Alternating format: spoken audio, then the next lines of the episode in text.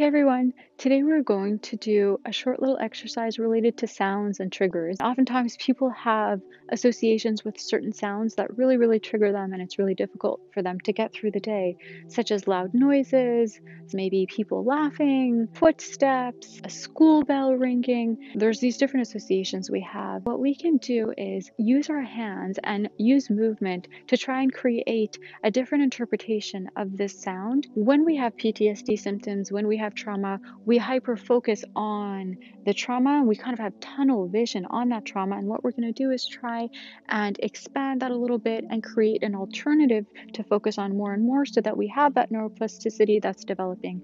And then we can shift a different interpretation of that sound to a more positive association. So I invite you to take your hands and to now paint a positive picture of whatever that sound could mean if it had a happy ending. And so if it's a big smash or a crash, instead of thinking of something really terrible and awful, we can think, oh, a big sound and a crash can also mean that something is being built. It could also mean that we are creating a foundation. We have to have a big truck come and smash concrete and we build something new and beautiful maybe a new happy home maybe a new happy school for children so they can have fun and they can get loving education. And whether it's footsteps then we can think of a person that's really kind and caring coming to see how we're doing.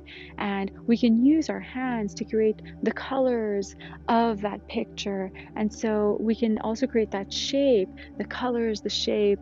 And now i'm going to create a really kind happy person and their shirt and their pants and their shoes, and they are slowly coming towards me with footsteps, but they're coming to see how I'm doing and they're coming to bring me coffee.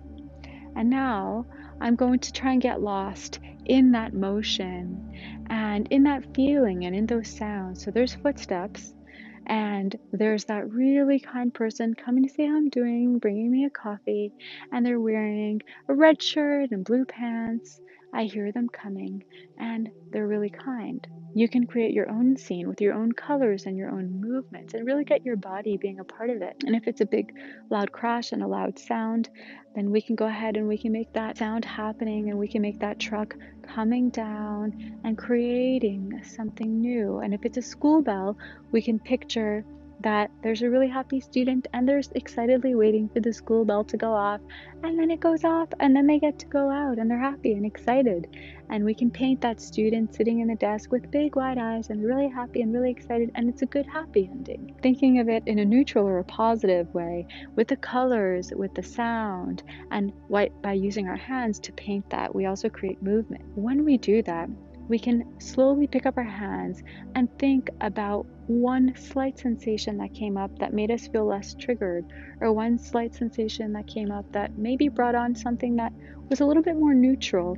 And however that was adding a little bit of a different perspective, a little bit of a kinder perspective, we can offer that to our ears and we can lift up our hands and bring it to our ears and see how that feels in our ears, offering that gift to our ears and saying, I will work with sound for you. I will work with sound for you. I am here for you and I will hold space for you. Whenever you're ready, you can try and integrate that into your memory throughout the day and the evening.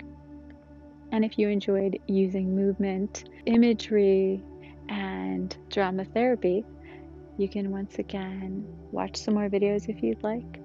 I'm Tanya, I'm a survivor. I am a founder of a nonprofit to help survivors of abuse and the founder of Rewire Therapy. I look forward to seeing you again soon.